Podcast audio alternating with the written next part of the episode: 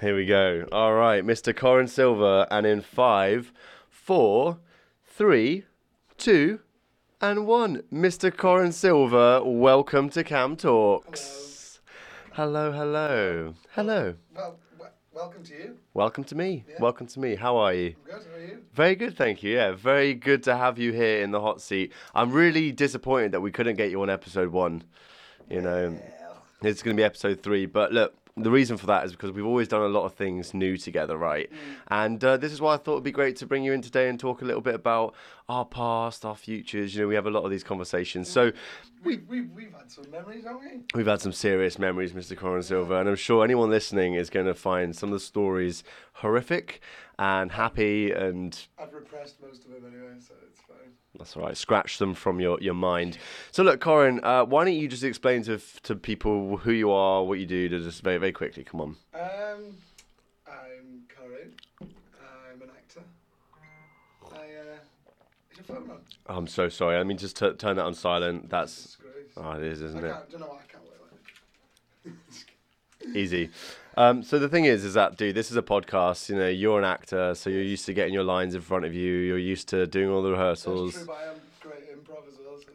Well, look, there's no acting here. You know, I have to warn you now that you know this is a podcast, so people don't want to, you know, see anything that's not real and organic. So To be fair, yeah, it just it already does feel a bit odd. I Yeah? Need, I need to, I need to, I need to. I mean, how would you normally prepare for for a, you know any anything you're doing with a film or a theatre play? How would you prepare? No, it depends. I mean, if it was before I met with the director, then I guess I'd just read it a million times, and then you just see what comes. You see what makes people. I've see seen you reading your scripts, man. Like you you take it quite seriously. Do you always get into the method acting? Uh, the method is, I don't know, it's quite a broad term of different people's. There's amalgamations of everything, but uh, I don't know. It depends. It just depends. Everything. The director, the script, the character. I don't really have a preferred term. I just when I get a new script, I read it a million times, and then I'll just try and crack the character. I'll try and crack the the base of them, and then things fall into place. The me. bass, The base. the bass. Do you like this bass? I like it. The bass. Mmm. It's lovely, isn't it? Um, yeah. It's nostalgic. Yeah, someone else suggested that. You know, I mean, to be fair, I'm I'm quite happy to see where this uh, series takes us. Um, but look, so you're an actor. What what is it that first kind of got you into acting in the first place? Um, I don't know actually. I think I was just uh, really good. no, I don't know. I just um, maybe it was partly me being dead fat at school, but I always just used to go up for roles. I was just loud, trying to make people laugh.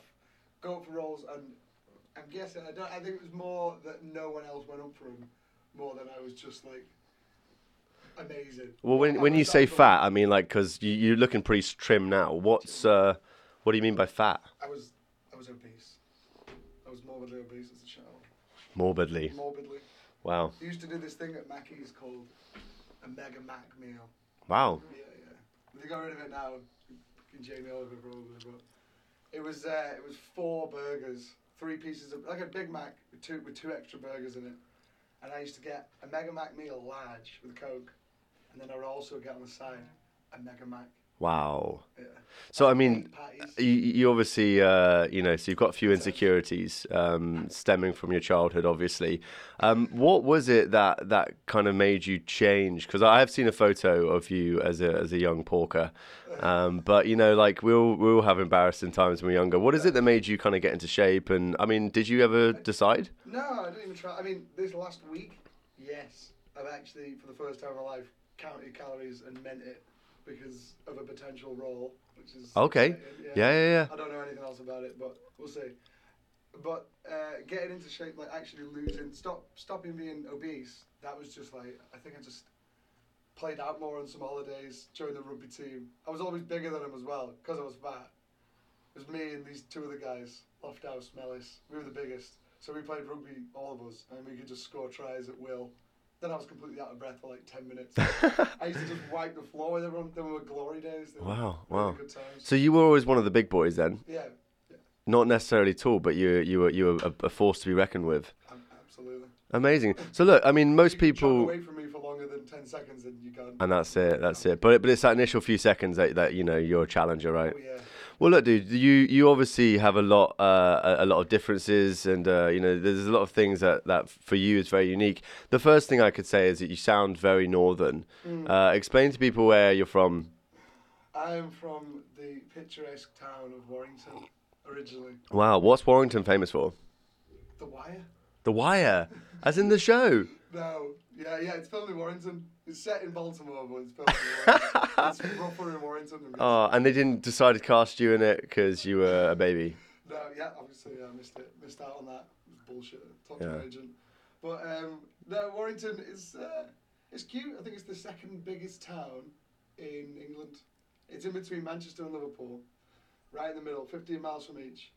And uh, it's getting bigger. It's, it's all right. It's all right. It's in Cheshire though, darling. So, Darling, like the Real Housewives. Yeah, right. Lovely, and They actually obviously, asked me to be on that when I was like just starting out, and that show started out because I was an essay for a while, an extra an essay. Why do they call them essays? essay, uh, a supporting artist. Ah, I see. It's a bit of a derogatory term, isn't it? You know, hey, essay, get Essay, over here. not like a Latin American gangster. type, no, not that. Essay.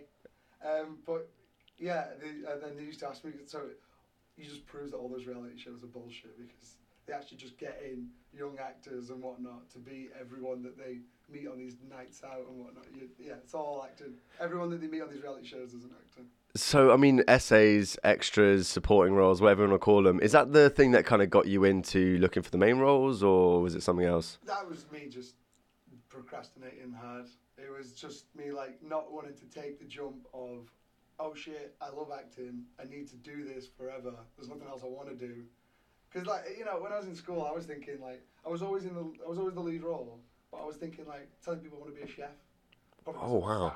I like cooking. Yeah, everyone trusts trusts a, a fat chef, yeah, right? Yeah, of course. Skinny chef, that's a classic rule. But uh, I was telling people I want to be a chef. I want to be a a, a tropical vet.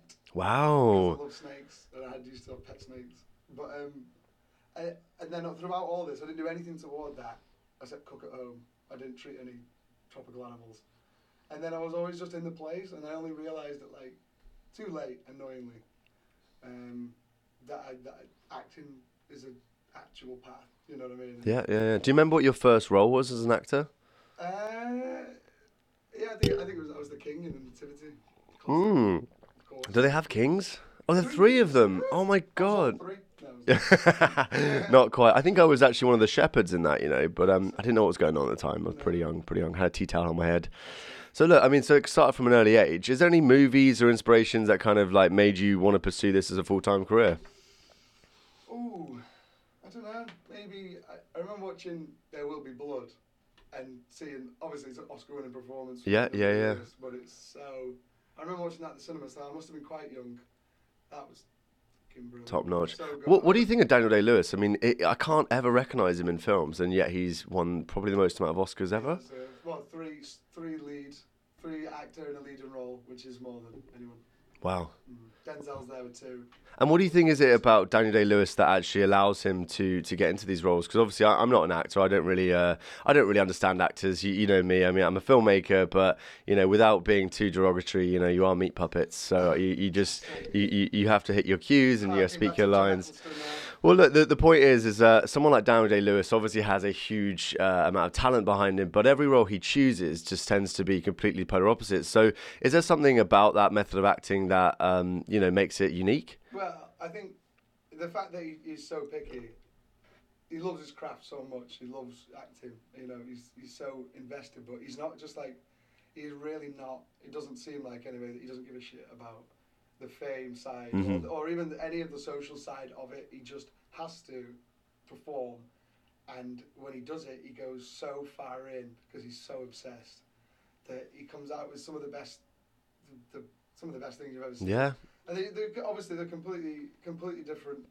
Uh, act- they're just groundbreaking. I mean, he did Gangs of New York, right? He Yeah. was um, he was the Bill the butcher, Butcher. Bill the Butcher. What a role, man! What an absolute role! And I think this is it, like as well, of course. Scorsese and, and Leo, you know, and also uh, First time they worked and who else? Oh, mm, I, I was a little bit um, Miss Cameron. What's her name? Uh, oh, Cameron Diaz. bloody Cameron Diaz. I thought she was a. Camerons. Well, you know, you're on Cam Talks now, mate, so watch yourself. Um, but no, I think uh, Cameron Diaz really wasn't. I don't know whether she wasn't right for the film, but I think it's just because you know. Well, she has she has a presence, and that's what you got to think about when it comes to casting as well. It's not just like, it's not just whether or not they are they're perfect. Like if she was playing this Jezebel thief. I, I read up actually. She actually got trained by a world-renowned pickpocket and thief. Really Yeah, yeah. He trained her for like. Okay, yeah, yeah. Arts of how to actually griff someone.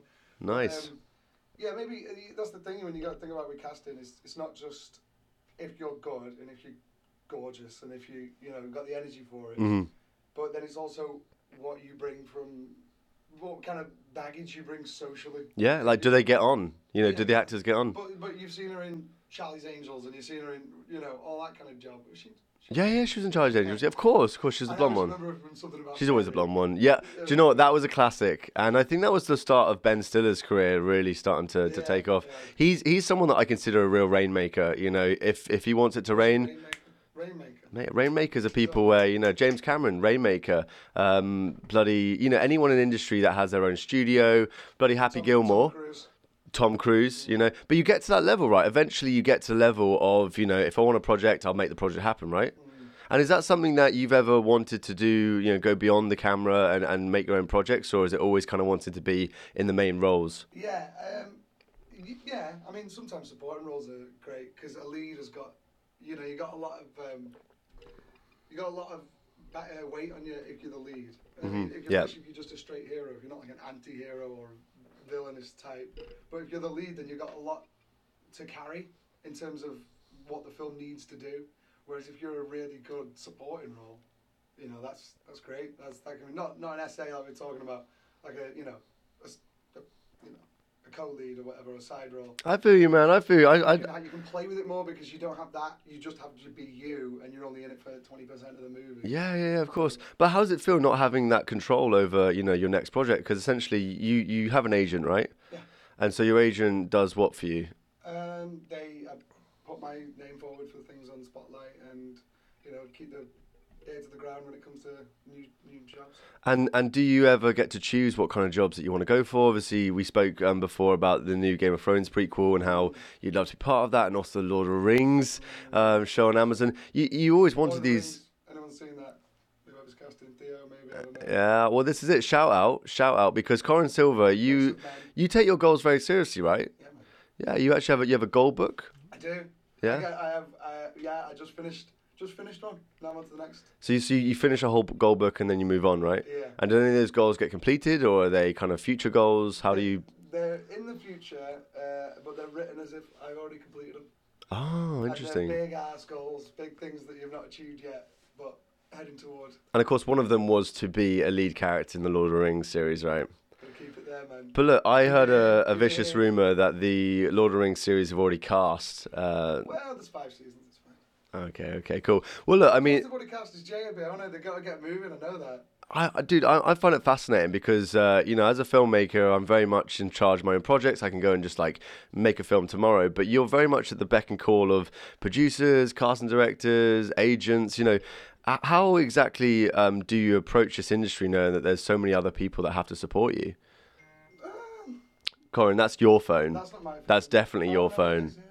Jesus, I got to start the interview. You told me that was my phone. I knew it wasn't my it was phone. your phone at the start.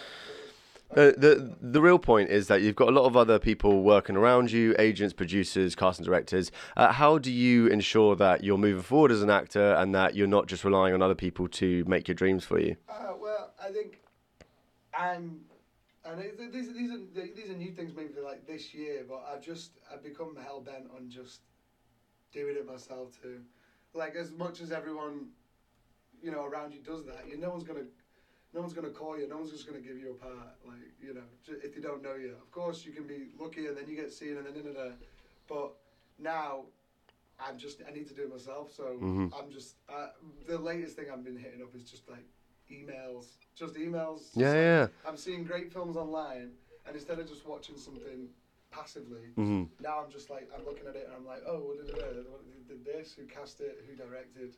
What did he win? Where did he go in? What's the next film? And then I just get in contact with them, and I've just from starting it, you know, at first it was like you just got to, you had this apprehension because um, you don't know these people, and you've never really done this before, but sending the emails and then getting a response. And as soon as you get one, you're just like, oh yeah, Amazing, yeah, yeah, so- yeah. This is so the right way to go forward. And I'm talking to a new director that we've never met. I've been for pints with a couple, coffees with others, and then you know it's, it's been good. I've made loads of new mates, and it's been great. And then Yeah. also working on social media as well. Uh, and that's only been I've been doing that for like maybe a year. Only on Instagram to be fair. My Twitter's rubbish. I, can't, I just can't. I can't stay in the loop that much. I really can't. Well, I mean, it's interesting because you're actually probably one of the most proactive people I know on social media. Well, Who, I mean, look, let's face it, man. Yo, dude, I mean, this guy is killing Instagram. So, as an actor, you're always having to find new ways of, of getting yourself out there, getting seen by people. Tell me about your Instagram strategy because it, it's, it's quite a unique strategy, and obviously, a lot of people follow you and, and they engage with you a lot. Yeah. Um. I, well, that was, this was uh, your idea actually. It was my idea, but look, I mean, but but honestly, with ideas are nothing, implementation's everything. You know, you have implemented quite a unique Instagram strategy. So, give us a lowdown on, on what it is exactly. Well, I just, I, I don't know, I just started doing scenes, mostly monologues. I, to be fair, I'd like to change to scenes, so if anyone wants to shoot a scene, we'll stick it on Insta, let's do it. But, um, yeah, I don't know, I just thought, well, when we were talking, just scenes from movies, cut them up, stick them on my uh, Insta story. And, um, yeah, just give them, give them a shot, but the only, the, you know, I, I learn them in like an hour, and then just film it, and the first good take I just upload, because it's not really about me nailing it because it's already been nailed by, you know, the original whoever was casting it. I'm just doing it to just stay active. And Yeah, at first I thought, oh yeah, this will this will people will see this and people will do it, and you know they probably have. But afterwards, like in retrospect, thinking about it now, it's just it just keeps you sharp. It's just yeah, like, you know and of course, you know, you, you actually get to have a lot of feedback, right? Because Yeah, I mean, I've called you a piece of shit on Instagram many Yeah. times because I, I I've seen a performance that I just didn't think was was you know was enough. But that's because you're doing it every single day. So I to mean, two a day. You did used to do two a day, but I love it because you know, and a lot of it's down to the film. Like if you're doing The Grinch, which was a really good one by the way, or mm-hmm. Training Day, or like you know, like if someone loves that film and they've just seen you perform one of the best scenes in it, they engage with you, right? Mm-hmm. And and how how much engagement do you get from people from these videos? Yeah, really good. It's, it's been nice. Just again, I've met loads of people. People like hit me up saying, you know, from all over the world saying, love that, love this, and it's just nice to chat to. I mean, maybe we'll never work together, but if I'm ever in New York, uh, LA, I'm planning on being pretty soon. but um, you know, I've got all these these new guys that I never Yeah. I didn't know before until I started actively doing social media. And it sounds so obvious. I mean, this is the whole point of social media Right? Yeah, but I never hit it up with, a, you know, with the intention of making it work for my career. Well, what kind of feedback do you get from people? Because obviously, you know, I, I'm very constructive feedback. I'm a filmmaker, Oh, but yeah. do you get fans? Are you are you fan? Are you got like followers who yeah, just? I mean, yeah, I got some people like say, "Oh, I like this one, like that one," and because you know our messages are, are about that and other stuff as well. But they'll constantly update it. Some of my boys back home as well, they they love it because they're just not in the industry. But all my old old mates from uh, from school and whatnot, and they're just like they just I love I love their reviews because they just tell it whatever the, whatever that's on their mind. And it's like yeah, smash that boss, loved it, meant that. Love it. Like, I love it. Doesn't know in-depth film analysis or anything like that. No, of course not, because you know, like you move people's emotions in a in a few seconds, and I think that's the best thing. I guess um, they're also very well filmed. You know, they're very well composed. They're the. It looks like you've you've got a bit of a setup. Uh, tell us about the setup. How do you create these videos? So, what, so what is this? This, this is the guy. So this one's new, um, but I've always had just. The, I used to get them just Wish.com, just cheap ass ones. But this is Joby official. A Joby official. Joby. And uh, GorillaPod, which grabs onto things like lampposts and whatnot, and then you click phone in, and then it's also got oh. The little remote lost thing. So Just- yeah, oh, just put it down. I Oh, there think- it is. There there you go. And then this guy connects to the phone Bluetooth, which this is a new feature. This is me getting a bit classy. This is fancy uh, Classy. fancy equipment, man. Yeah, and then this obviously does makes it start recording, stops Yeah, yeah. recording. So I can just set this up, and it's also. Oh, Oh, it's it's magnetic, so you can you could actually attach it to the wait, microphone. That. You get that? It's quite nice. That's 2001. It's nice, Get? Stanley in here. But look, this all, this all equipment looks very expensive, man. How do you afford this kind of stuff? Uh, this one was a gift. Oh, who who gave you that gift? Uh, this guy. This guy. This guy. I'll tell you a little story about this little uh, GorillaPod because um, you know, without him having to say it, you know, I did give it to him as a gift. Uh, his best friend, uh, mentor, manager, Broski, uh, decided that um, yeah to congratulate you on getting your agent. You know, I know you've been with a few agents, but now obviously this is one that you, you really have a lot of faith in. Yes. Uh, I decided to, to give you a piece of equipment that was actually going to help, you know, on this journey. And thank you for following the strategy right, because you know I do content marketing for many people, and obviously do a lot of strategy for people who can't quite afford the implementation. But not a lot of people follow a strategy when you give it to them. And I think it's fair to say it took you a while to actually trust my strategy. Was that right? A little bit. And no, I've always trusted you, and I've always trusted elements, but I question everything. So you know. Perfect. Well, look, I mean, the point is that you film very well, not only because you know you're used to being on camera, but you are a good filmmaker as well, right? You've you've made films in the past. Ah, yeah. I don't think we've uh, completed one as of yet, but I, I do love film. I love filmmaking.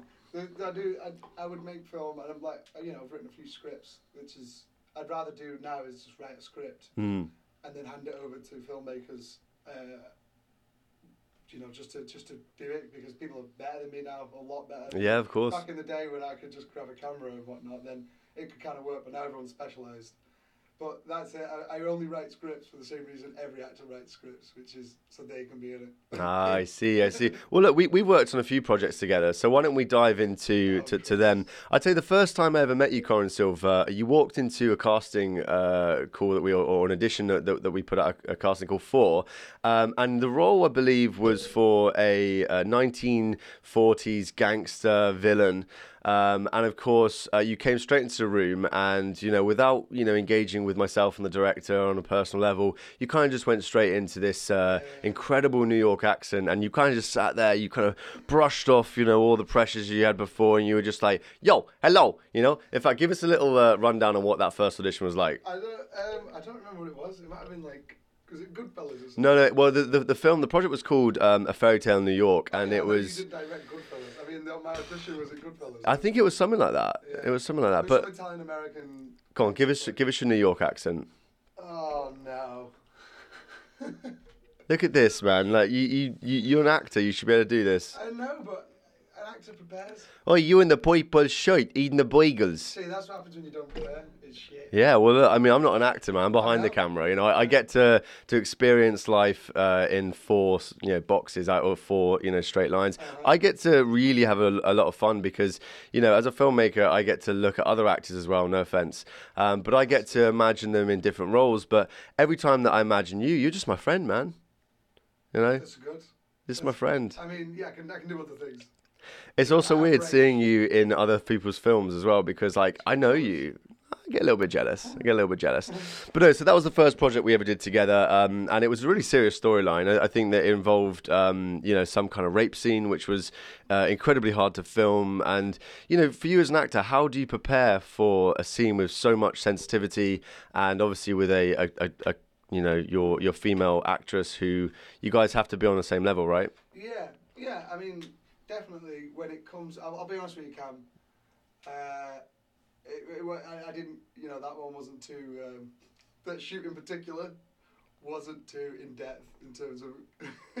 Well, of course, we were very young. This is what seven years ago. yeah, of course, and, and it was. What was it was it was it was based on a song, wasn't it? It was based. It was on based on uh, Dance Mortal. Techniques. Yeah, yeah, yeah. Mortal Se- serious song that. Yeah, I know it is. No, it's heavy and the Mortal Technique's amazing. Uh, yeah, for that, I mean, we're all young, of course, but I, I there wasn't much preparation because we it was just it was a bit run and gun, wasn't it? It was part of the uh, college, wasn't it? it was like a- Yeah, it, it was obviously a student film, Student um, film. you know, but obviously we had a lot of people there because you know there was a lot a of. lot of Uh, taking it extremely seriously, but sometimes I think you know that school, that film school life. Sometimes I've seen this is just another note, but like I've seen that people can come in expecting everything to go by the book, whereas actually you've got to be a bit free. You got to be a bit guerrilla. Yeah, yeah, yeah. Always keep a bit of guerrilla mentality. Like even the even the big dogs in Hollywood, they they still go out and. You know they don't know what's exactly what's going to happen. Yeah, of course. The film school can prepare you so well, and it, of course it does. But then when you get out there on set, it's the real, it's the real world. Well, that's it. I mean, it's a teamwork as well. Like that's that, that's a whole team process. I mean, I went to film school, um, but it was post production school, right? So I studied post production for TV and film, learned how to edit TV, film, commercial stuff like that. And when I worked with people from film schools, I found this, you know, like you know, production schools. I found that they were very reluctant to pick up a DSLR, very reluctant to use, you know, the guerrilla style, you know, equipment. I believe at one stage um, we made a film where we had a big cable dolly, so a big piece of rope that went through the forest, um, and then we had a little. I, I built this little DIY hook that went on it, and we just zipped this camera. It was great, but we had about had about ten people sat around, you know, wondering what what we're gonna do. Like, People complaining about that that's not the way to do it. It's like, piss off, man. If We're getting the shot here, Yeah. and then there's me sprinting down through the woods, diving over logs and shit. That was good times. It was so so. Corin, we, we worked on a project called Mud, Blood, and the Book of Spells. Um, this was a Harry Potter fan film that I uh, wrote, produced, and directed, along with a, a whole load of other. All Um, rights to Warner all rights to rights to Warner. But well, this is in, in- interesting because so we tried to, to run a Kickstarter campaign that would uh, initially raise I think about 30, 40 k, um, and we we did well. We did all right. You know, his all so what happened essentially is that we decided to make a trailer for a Harry Potter fan film. Um, of course, we got you down to um, you know a park in Manchester somewhere. I believe it was the week. Park. Heat, Heaton Park, absolutely. And we basically got you to act this scene with a bunch of snatchers, and snatchers are, you know, the evil villains in Harry Potter. And you know, you were playing this uh, character who was, uh, well, a thief, basically. You know, you were a wizard and thief, and you get uh, mugged by some other snatchers. And yeah, we, we got you running through the forest um, about probably about 35 times or something like that. And we had this huge camera following you on a big piece of uh, rope that we literally just tied from tree to tree. And we would throw this camera down and it would just follow you behind. And I remember how hard it was to get it exactly right. The focus was hard. You know, it was very hard to to get it again and again and again. And the one thing that I realized was that without you, we just wouldn't have been able to go past 10 takes every single time you you and I think the, the the the scene was that you were to run and you were to fall over, run and you were to fall over, run and you fall over. You did that 35 times, but every single time you fell over, you gave it 110 percent. Yeah. Well, I mean, cause, that's because I was having fun, man, and that's it. Like, you're not gonna. There's there's actors out there at the minute, younger than me, older than me, probably. That, and I'm I'm saying this. I'm 25, so I don't have that much life experience, but I just feel I feel that it's true. That if you don't, for example, it's- like symbolic of that falling over repeatedly. If that doesn't thrill you, even on the 30th time, then you're not going to do it. You know what I mean? You can't do it because, first of all, just the repetition that you're going to experience. It was intense, man. Rehearsals and on set, but it's Yeah. just like you just, I just love it. I love that. I was enjoying, I enjoyed every one. The last one as much as the first. You know what I mean? And did you get any injuries from that shoot? no, I'm bouncy, mate. You're bouncy, all that chub. Oh, no, shut up! I man. Yeah, absolutely, man. And and it was lovely because that was kind of the first project that we kind of came together on, and, and we really worked really hard. And obviously, um, yeah, the project itself uh, wasn't successful on Kickstarter, multiple reasons, uh, including uh, Cease and IP. desist, I believe was Cease and assist, yeah. A phone call from Warner Brothers telling me that if this project was to succeed, then we would be in a financial. brothers were in a group call. It was terrible, man. Yeah. But look, I mean, I remember getting a call from Warner Brothers saying that the Kickstarter project for the Harry Potter fan film that we had just uh, put out there was in breach of their IP, and and that you know, don't worry, Cam, because uh, you know we see how, how your filmmaking is, um, and we you know you're on our radar. And by the way, if you want to apply to the Warner Brothers um, uh, Academy, the apprenticeship scheme, you know, there you go. And of course, softly, softly, just said, please just cancel that project. Uh, well, I mean, it is their right, but it's- Absolutely. It's, a shame that they did that because it wasn't going to be of detriment to the franchise. Well, exactly. It was a really nice trailer. It was on USA Today, I believe. Yeah, I think that the, the trailer itself was uh, uh, ABC's Good Morning America. We managed to get played in that as a Guardian. BBC. We we managed to get the message out there, and of course that's why we popped up on Warner Brothers uh, radar.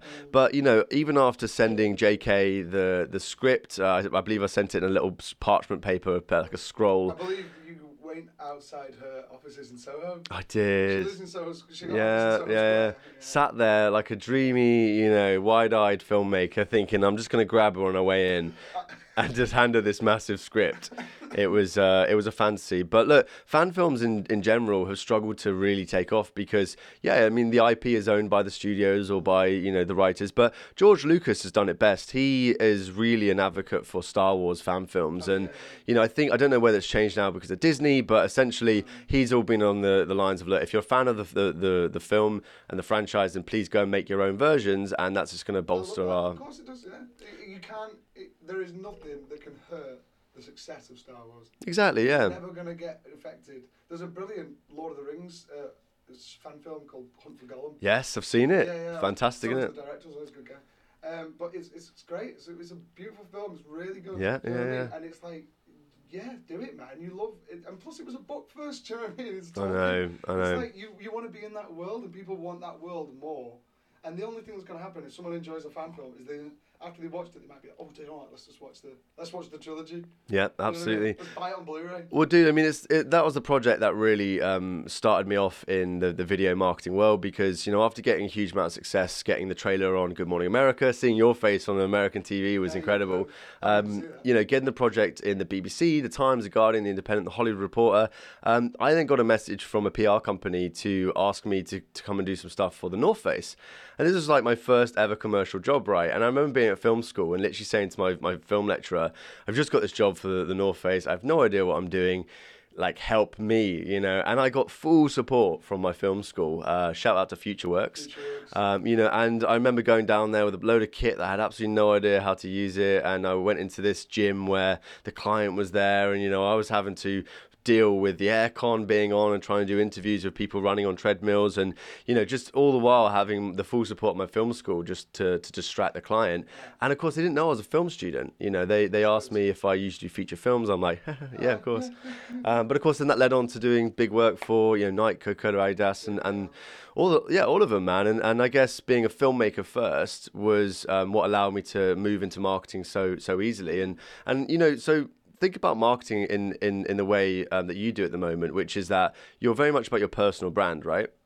So getting your face out there into many many places, Out of obscurity. out of obscurity. How do you go about documenting other people's projects? Because I know some people are very delicate about, oh, you can't take photos on my project, or you know, do you think that filmmakers really understand the importance of marketing in the modern day? Um, I mean, maybe. I mean, that's it. On indie films, people people do want to release. I don't get when like, you know, I'll be on an indie film and they they got this like NDA job going on. It's like, mate, no one knows us. NDA, you mean like a non-disclosure Yeah, agreement? yeah, kind of thing. Like, don't post anything online. You mean like a, a promise on paper to never screw you over? Yeah, well, kind of. I'm just saying, like, don't post anything on social. You know what I mean? No social. But it's like, I get that for big shows because people are anticipating, people write up articles about it, and people love to leak that stuff. You know, there's loads of uh, Instagram accounts just for leaking, le- leaked, Leaked it. leaked, uh, just for leaked um, storylines. Absolutely, yeah. soaps and you know big shows like Thrones and stuff like that. And there's load, there's a huge industry for that. But and I get so you know keep that under wraps. Of course, you've spent ten mil or whatever on an episode, so Mm. keep that under wraps. But for for indie films and indie filmmakers, it's like. People just want to know. People want to know that shit. Like, why you? I don't know why you're trying to hide it. Yeah, But, man. And people also that the and I've I've done this, and now I'm trying to get away from this a bit. It's just like it's why I didn't film this. I was gonna put this on uh, live on Insta live, and I just didn't because a little thing went in my head like, oh, it's, it might not look good, might not look cinematic, but that's not the point. Absolutely Like, not. it's Yeah, just, yeah. It's just like just just do it because people want to know, and like when you wait around being a perfectionist, you just procrastinate. If Mm-hmm. you think, oh no, I'll just get my things in line and my website in line and my Insta in line before I really start hitting people up and my show reel for actors. Oh, and. God. It's like I mean I've done that too, and you know of course you want your show reel to be good, but th- everything's useless if no one knows who you are. If you're an actor, if you're if you're anything, if you're any freelance creative, no one knows who you are. You're buggered, and that's it. You're done. So you just got to get out and just talk, no matter what, Yeah. and then problems will come. But they're new problems. They're like things that you've never experienced, and then you got to work them out. And then six months down the line of doing that, you realize that you know a shitload more people and a, a lot more you got a lot more knowledge about the industry. Do you know what I mean? Absolutely. I mean, you're absolutely right. People are too worried about being perfectionists. You know, I think everyone's really like they everyone wants to show the final product, but you know the reality is, is if we've been with you from you know when it was such a rough idea and we got to see behind the scenes, but we got to see your your your failures, your failures, and your successes. Everyone loves outtakes, but more importantly, people want to, to be able to know stuff about projects so that it's it's social currency, right? So you know, if I found out, you know, and like you said about um, Gangs New York and Cameron Diaz having training by a pick a, a pickpocket, right? You know, knowing that kind of information means I'll go and chat to someone about that information, which in turn will then bring them into the cinema or them to go and watch the film. yeah. And this is, I think, where I've struggled with big brands and uh, you know big studios now, where they're really reluctant to show you know the behind the scenes as it happens because it's all sign off by these people, sign off is you know, and it sucks because it's really it's a shame. You know, wouldn't you have loved to seen a daily vlog of you know Game of Thrones? Yeah. You know, seeing you know every day a different actor, a different this, understanding fully that there are things that you cannot show because of whatever. you- But the, you know, you just don't do it on, on when you got a big shoot that day, when you got a big scene. Yeah, It's, yeah. it's radio silence. But then, yeah, you see photos of like the, the lead cast of Thrones, and they're all you know enemies in the program, and they're all like this. Everyone bloody loves that. Yeah, absolutely. because you love them. You love those guys so much. You're absolutely, and you know? It also encourages collaboration. You know, when um, shows like the Jimmy Kimmel Show you get to see that someone's personality in it. Uh, You can you can eat the chewing gum, but only if you, you eat it away. You know, don't chew chew, because if you chew Chew, people are going to be like, you know, what the hell. Um, yeah, this is some serious sensory overload right now. Um, so yeah, I tell you what, have a little chew, then then spit it out No, because you know. Um, well, I wanted to just chat a little bit about you know about becoming a a big star actor because you know Game of Thrones actors are all set now, right? You know, like literally every single person who has been in the lead role in Game of Thrones is now looking at a very, you know, prosperous movie career, TV career, whatever they want to do. I know that Maisie Williams has just set up a, a really cool new Daisie. company. Yeah, Daisie, very, very interesting. And I think she's probably one of the only Game of Thrones um, actors that's really embraced the um, the younger, you know, audience and has really kind of helped, um, you know, inspire people, inspired. She's awesome, man. She's really cool. Shout out to Thanks- yeah, Maisie. thanks, Maisie. Yeah, thanks, Maisie, for encouraging all of us to be ourselves. Right, because her and Sophie Turner, they have a really good relationship on Game of Thrones, where they're like sisters, and they, they get to They are just they are literally sisters, you know, in, in, in the story. Um, but of course, the other in, interesting thing is that so in the last season of Game of Thrones, and spoiler for anyone that hasn't seen it, um, but of course, um, Maisie's character has a sex scene, right? Mm. How important was, do you think that is for her next project? I think, yeah, do you know what? I think it's really important. I do because I remember uh, thinking that when it happened, and a lot, of people, it made a lot of people feel weird because they've known her as a kid, and she's, you know, not very tall, so she's always, she's always been the kid. Childlike. Yeah, yeah, she's always, she's always been that that character. She's always the youngest uh, character in it that you care about. And then for her to have this arc where she becomes this warrior princess, and then, and then has that sex scene, I think it is, it's it's great because you, if she wasn't that, there's a danger for actors. Like I said with with Cameron getting uh, into that film because she brings this other aura with her. She brings all the all of her other films sometimes come with her. I know see, mean? yeah, yeah. So, So so it's like a childlike aura. yeah, So you can be stuck in that childlike thing. You know what I mean? There's a potential. It's like um, uh, Daniel Radcliffe after Harry Potter. He did Equus uh, on the West End. Fully naked, right? Yeah, right. Ah. Was as soon as I think it was his main big, first big job Yeah. after Harry Potter, and that was a great move by him, by his agent too. I'm sure. Was that on purpose? Well, I think I, it seems like it was very well planned. I mean, it's a great play, so why not? Mhm. It's perfect to be in it. But to go from Harry Potter, everyone's favorite, all over America as well. Yeah, yeah. Little boy, you know, little boy, Ah. and he's like, you know, the little wizard boy, and then he does Equus, where he's, you know, this a very Full frontal yeah, nudity. a very challenging character. To Yeah, do. of course. That just made everyone's image just go. Gotcha. snap, you So it's like shedding the shedding the chi- the child so Yeah, that you yeah, have a it, yeah, yeah. drop it. And I think her having that sex scene, I think that was great. I think that was a really good move for her career, and, and I mean, worked great with the narrative. Yeah, I thought it was She's awesome. grown up. She is grown Yeah. up. I has grown up, and then yeah, I think that's important to not because if you what seven years or something in this role, you know, you don't want to be that. Once You don't want to be trapped in that role. But I wonder whether the, the writers and producers kind of had a, a, a sense that this is where her character was going, or whether she had a particular request that, you know, by the end of this show, I want to be seen Grown as, yeah, seen as grown up. Yeah, yeah, maybe, maybe she did.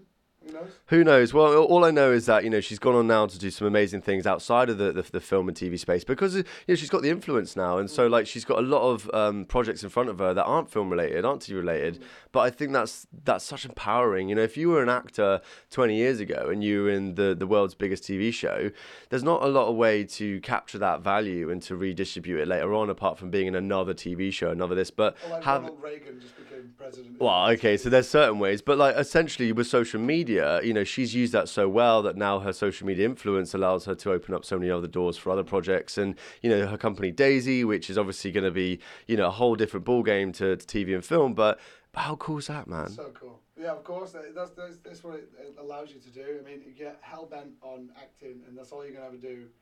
Then I think, and this was my thinking anyway. You need to just laser all the way, get to a, a place, and don't plateau, but get to a place where you're safe, because you've got to be cranking. Yeah, yeah, yeah. You've got to get to a certain standard, so then you can assess your situation. And if you go to a standard like being on a, a show like that, then you get you you know you got leeway. Yeah, yeah, of got course. Slack to to do things, to do other things.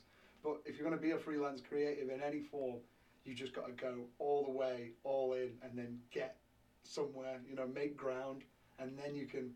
Then you've got that freedom, which is sick. I love it. So look, Corin, did you train anywhere? Are you like a, a, a drama school boy, or you, uh, what, what did you do to, to get into acting? Manchester. It was good crack, and then I also trained with um, David Johnson, who is uh, a genius, fantastic David Johnson. acting coach. Oh, fantastic! Up in Manchester. So, so you've done a lot of um, training then. What's it like um, training in, in the acting world? Is it? I'm I'm imagining it's just a lot of improv and different yeah, well, roles. different stuff, scene work, improv. I mean, there's loads. I, I feel though, that for me anyway, and this is not to say any other people's path is any, you know, more or less. Anyway, eh, for me, learning on set is it, man. Like you can't you can't act unless you live. Yeah, yeah, yeah. that sounds so wanky. That. No, no, you have to have experience, you right? Life experiences. You got to do stuff. Yeah. So just go do stuff, and then that is like you know, being being student shorts, and then get slightly better shorts, and then, you know, get just always moving up. But don't I, I won't say no to any. Like now, it's just if a script's good, I'm in because I, I I love doing it. Yeah, yeah. You know what I mean? And that's where you learn. That's where being on these like tiny sets, bigger sets, whatever. Being an SA as well. That's what, like Uh, an extra, right? yeah, being an extra. I, I love doing that when I was like, what, 16, 17, 18. It was great because I got to go on huge sets that I, I wasn't too. I wasn't serious enough about my career. I wasn't.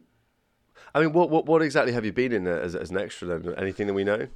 I can't talk about that. You can't talk about it. No, no. Oh, you don't you don't want people to know you're an No, you have to fire me. You Oh, me dear. like, yeah. Well, this is it because obviously all the films you do and stuff, you have an IMDb page, you have a Spotify page. Um, uh, sorry, what do you call it? Spotlight. Spotlight, that's the one. Sorry, I mean I've worked with a casting agent, man. I couldn't couldn't be bothered to uh, talk to a hundred of you a day.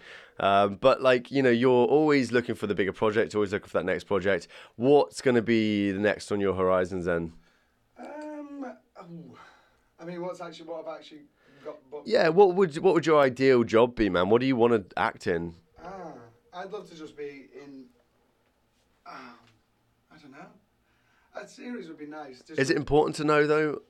No, I mean because everything, every job I've done, I wasn't like, I wasn't expecting any job because you only know about anything when you hear it. But you know what I mean? You just you hear about it and then it's part of your life, and then oh shit, I want that. I want to be in that. I'd like to do that.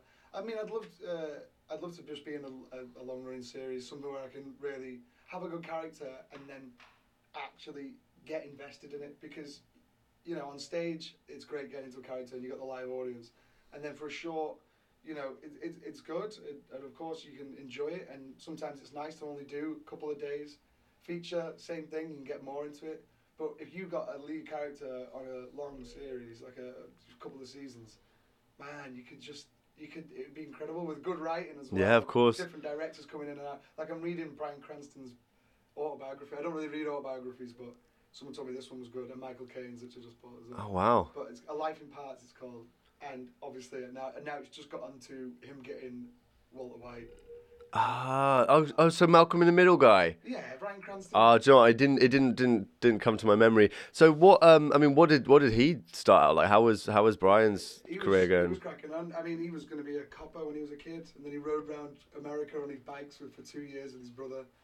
Decided acting, and then part in a soap, and then just keep different part, always guest roles for like what 15, 20 years. Then he got Malcolm in the Middle, Yeah. seven years on that, and then it was a, a couple of years after I think that he just got um, he got offered this part from, well, no, not offered the part, uh, an audition, because Vince Gilligan directed one of his. Um, uh, well, directed one of his um, X Files. He was in an X Files as a guest star, and so Ah, Vince remembered him, and he was writing his new show Breaking Bad, brought him on as a, for an audition, and there you go. What do you what do you think his secret sauce is, though, mate? What's what's what is it about him that that makes him so successful? I mean, the only you can only ever act really if you're if you can act. You're, if you're, you gotta be a natural from that, and he is amazing. Just inside, is he's amazing. His talent's Mm. amazing, but the guy works so hard that you can just see it. I don't think even uh, he talks about it a little bit, but he's just he's just so uh, what's the word? Well, he, I he's he's in depth, right? He he goes deep. Yeah, no, he's dedicated, but he's not just dedicated to like. He's just dedicated to the craft. If he gets a part, it sounds like he just breaks it down all day, all night. That's all he cares about. He'll and and of course, you know, you got to do that, and I do. People I know do, but he has done that for decades Hmm. now, and then he bagged Breaking Bad. And all of this hard work, all of this discipline, that's the word I was looking for. Mm, discipline, Day-Lewis. yeah. Discipline. That's what you got. Key word here, man. Discipline. Yeah, you got to have discipline. You gotta have discipline. You got Yeah. talent and discipline, and then you just work all day, all night until until you get somewhere. And that's it. Just That's it. Work, work, work. Yeah. Talent, discipline, and energy. And I think the thing about having that discipline is that, is that you know if you like you said earlier on in the interview, if you don't enjoy what you're doing, you know, then you're never gonna have that discipline to to keep know, failing. You, And, you know, you- you'll burn out. You'll, I mean, not burn out, but you won't. You'll lose the energy. You'll lose the yeah. drive. You can have discipline all day and night, but if you, if you don't love it in the end, then you'll just.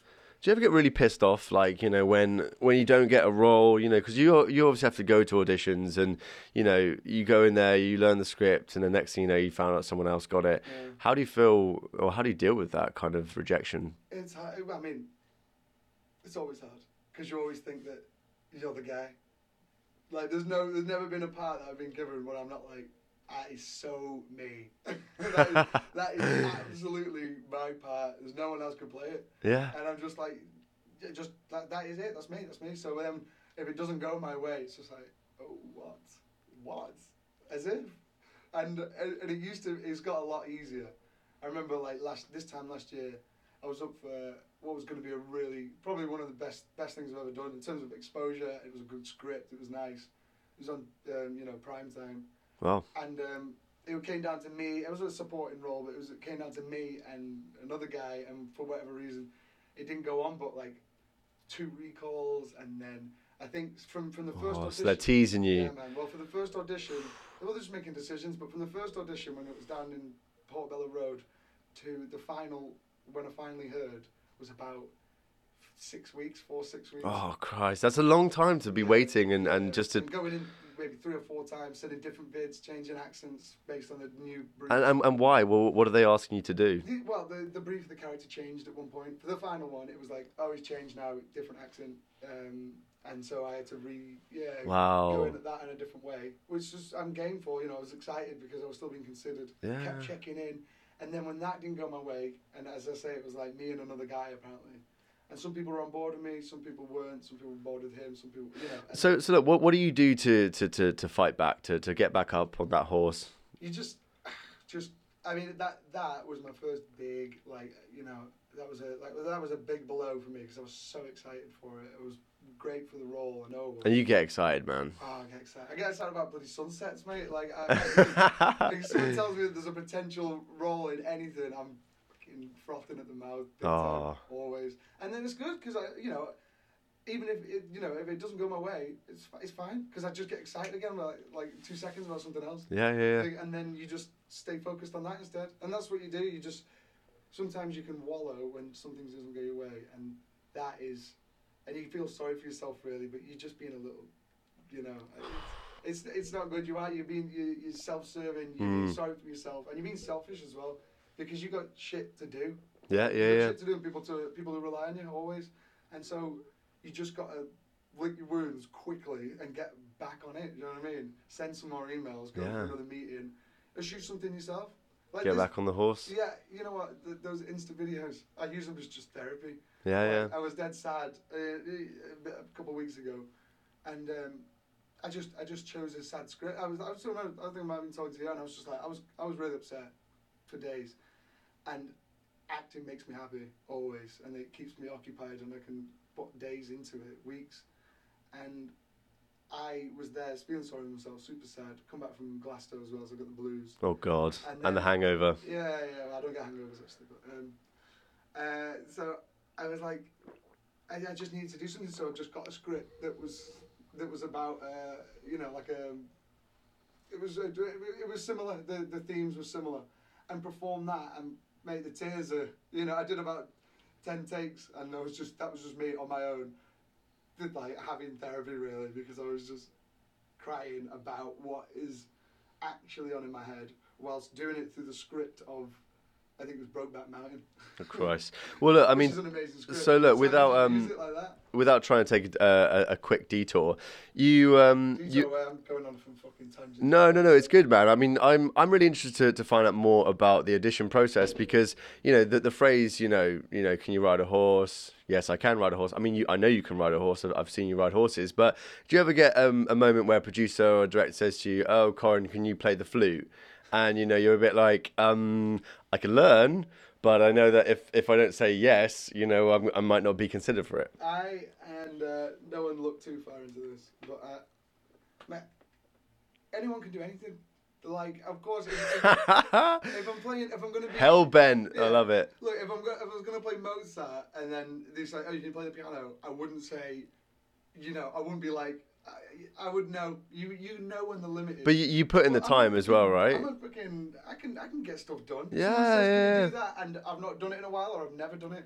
Yeah, I can do it. Just- But isn't that go- the- the- then I'll go start doing it. That's the joy of being an actor. Is that you know you kind of almost get to learn know, yeah, skills yeah, yeah. as a as a job. You know whether you're doing a kung fu movie or you're doing a movie where you have to be absolutely shredded. It's like you'll go away and you'll become that person, and then you will forever have those skills and those lessons, right? Mm, yeah, I mean that that is that is a really nice point. I mean there'll be some actors out there. Probably Tom Cruise is another a good example. Yeah, yeah. Because he's done so many bloody action films. Like, Absolutely, the- yeah. The, amount of skills that guy. Oh, he's a stuntman, man, Yeah. all over. He's an absolute brilliant stuntman, and he's obviously, you know, he, he's developed that over a long time. So what we have to do then is we got to we got to write a role for you as a billionaire, Mm. and then you'll work out how to be a billionaire, and uh, and then we can just um, fund our own projects. Yeah, I like it. Yeah, into absolutely. Yeah. How do you get into character? Do you ever go and find real case studies or you know real people? Yeah. How do you approach that? Um, well, I mean, if you're actually doing a biopic, which I've not, no, I've not really done. I've done some like reconstruction crime show. which is Ooh, like yeah. Crime Stoppers. Oh yeah, do you know what I love? Oh god, I love Banged Up Abroad. Oh, such a good show, man. yeah, A yeah, friend yeah. of mine did did one, um, and it was such a sweet job out of nowhere. Looked like a drug smuggler, a real one. no, no, you know, Yeah, yeah, like the guy, so he got the part, and he's a good actor. And then bang, he was off to like I think Brazil for three weeks. There you go. Hotel, pretending to be a drug smuggler, no dialogue because that's not what you know. Yeah, yeah, reenactments, right? So they're just like It's such a sweet deal. It was a like- deep voiceover, you yeah, know. yeah, no, because the real guy, you know, the classic spoiler alert for every episode of Banged Up Abroad, and they zoom out, and then they're still in prison. Yeah, yeah, yeah, yeah. So it's that it's the real guy's voice, and my mate was just banging around the beaches, Sao Paulo, and all that. Just, Amazing. You know, pretending to be this drug dealer, and that's what I, was, I mean. Yeah, That's the life, isn't it? And, sweet little job. I mean, you've got a lot of friends in the acting world, right? And and obviously, is it hard to see some friends doing super well? You know, when they when they get their their big break, you you know, do you ever feel like you know when isn't my time? No, man. I mean, of always, and that's it. You got to have this. You have this a jealousy, but it's not like, you know, it's not like this horrible, like bitter envy. But it's just that, I- like I said, like when I think I'm perfect for every role, I want to be every role. I want to be every part. I want to do it. Yeah, yeah. so yeah, I see someone doing it, I'm like, oh god, fuck, I want to do it. Yeah, but they're friends, and even all actors, you know, I'm happy for them. They, the, the, the, the obviously deserve it. Even if someone gets the part that I was up for, it's like, so be it, man. Smash Good it. on you, yeah. it. And of then I course, see some of my friends that are absolutely killing it. Like shout out to Lucy Arden. who- Lucy Arden, eh? Lucy Arden, mate. She's One to watch. oh big time. You've already watched her. That's how good she is. What, what, what, what's she? What's she done? Mate, you've seen her in Hanna. You've seen her in Oh, Thrones. amazing! You've Wow, seen her in uh, the third Death Race, I believe. Wow. But but look, I mean, it sounds like you've got a lot of good influences around you, and uh, you know, I think we've spoken about the idea about surrounding yourself with you know five people who you want to be most like in the in the, the effort to to you know to, to have their their sort of charisma and their passion to rub off on you. Um, so who are you hanging around with exactly? Is it just um, actors? Do you hang around with filmmakers? Yeah, man, that's that's it. I hang around with filmmakers and actors mostly. Yeah, and then I got my you know I got my guys back home. Of course, they're my old school mates. But uh, if I'm about in the city or I'm, if I'm in London, like I mean, we hang. We do hang. We We hang. we hang quite a lot, and to break the uh, we broke the wall. no, no, no, no. Listen, like you know. hang. The important thing is that we we've known each other for about seven years. I'm going to say seven years. Yeah, yeah. yeah. Uh, I went to Manchester 2010. I think I met you in 2012. But I think you know the reason why we get on so well is because you know as we were saying early on in the interview, there there's roles that I can put you in that I just don't have to worry about you complaining because you know you you love it so much. I do remember one uh, time we went up to the Lake District to film a film about a, a homeless man who lives in a forest. He's a bit of a Bear Grylls, and you know he he lives and works and, and does everything in this very like native caveman way. And of course, I said to you, okay, Corin Silver, we need to get you bathing in this lake. And it's probably November time, and the, water must have been minus something, but you stripped down fully naked, you know, on camera, and you went for a swim in this lake in the Lake District, and you know glacial, it was a glacial river or whatever. That was. That water was so cold, and I was filming you from all these different angles, and in honesty, the only thing that that made us uh, stop the you know the multiple takes was that I think the That's the thing, yeah. well the assistant director was like, yeah, Cam, uh, that's your last take, and I'm like, what? What do you mean it's my last take? He's my friend, like, like he'll do it, right? Uh, I would have done one more, but I swear to God, when I finally got out of there, put the foil blanket, uh, foil blanket, towel, like quilt. yeah, yeah. Well, we, we took care of you, man, right? We took care of It's you. so weird when you're in the cold water like that. You get out and then you go hot. It's it's weird. You actually go warm instead of cold, and then your whole body's like red hot, and you're like, "What's going on?" And then I felt like I was just gonna keel over. like it was it was pretty crazy. It was good. Well, look, you're, you've got a massive amount of commitment to your, your craft, and, and, and I know that because of all these many, many times. Has there been any other um, challenging times in your career where someone's asked you to do something on camera that you're maybe not so happy about? Um, um, Nah. I. Yeah, I mean, but it's not that I'm not happy about them. You know, I just need to. If something it sounds a bit like it's a bit crazy or it's different, it's not just a shot reverse shot. You know, chatting. Uh, it's whatever. It's extreme in any sense. Mhm. Then as long as it, I can understand why it is happening. Then I'm, I, I'll do anything. You know, what I mean, like if that's what the character would do, if that's what they would do in that situation, then that's what I'll do. That's it? Absolutely. Like, I mean, a show I was in, Pizza Delique, a stage show with a friend of mine, Rishi, Rishi Pelham. Oh, shout out to Rishi Shout Pelham. out to Rishi Pelham, what a guy. What a guy. Hilda, Raindance, 2019. Coming up. Yeah, official selection. But I mean, Pizza Delete. That was one of the first times I saw you on stage as well, Yeah. and uh, and I first time I met Rishi Pelham then, and, and I, I figured he was quite a an eccentric introvert.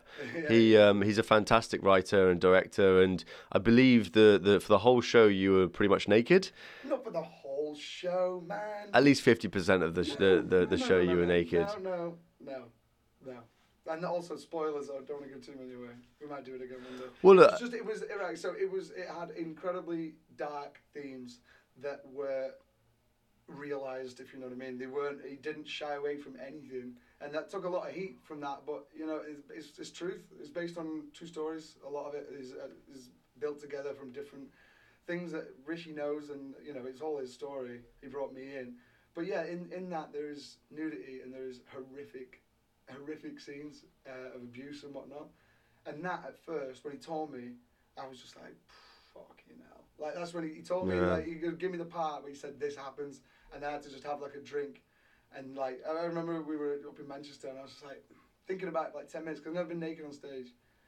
And uh, yeah, we did it, and then I said yes, and he got me on board. And then that's it. When you start to work out the character, and I understood the character Heath, I realised that this is, it is has to happen like this. It has to go down like this. And Yasmin there, who's amazing. Yasmin Al brilliant. And um, yeah, yeah. When, when it finally came down to it, also yeah, when it did, when it happened on the first show, and um, I don't want to give it away again, but I was there, naked, and no one was expecting it. A curtain was pulled down. There's me in the dark in this horrible situation, with my with your your willy hanging out. Dude, I. I remember.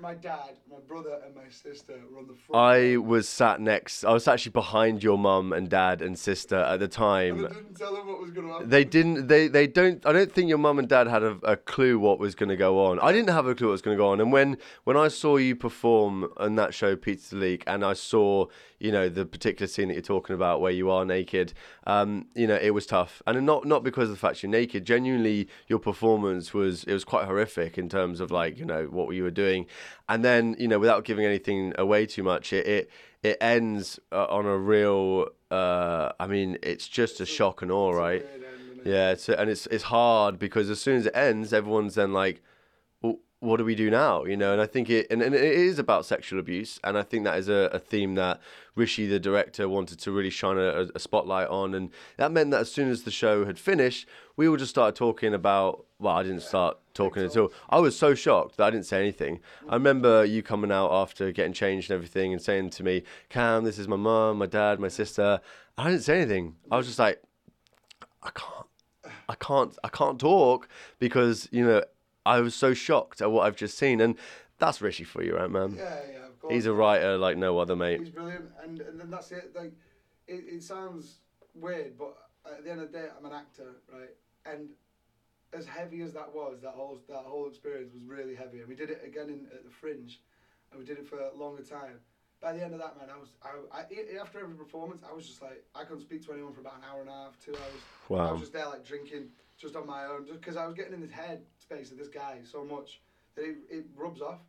And but then even through all that and through the themes and these huge talks that we had with audience members, which was amazing. People stayed. We had like groups of like ten strangers that watched the show, and we would go for drinks with them and stuff, and just talk all night, and it was amazing.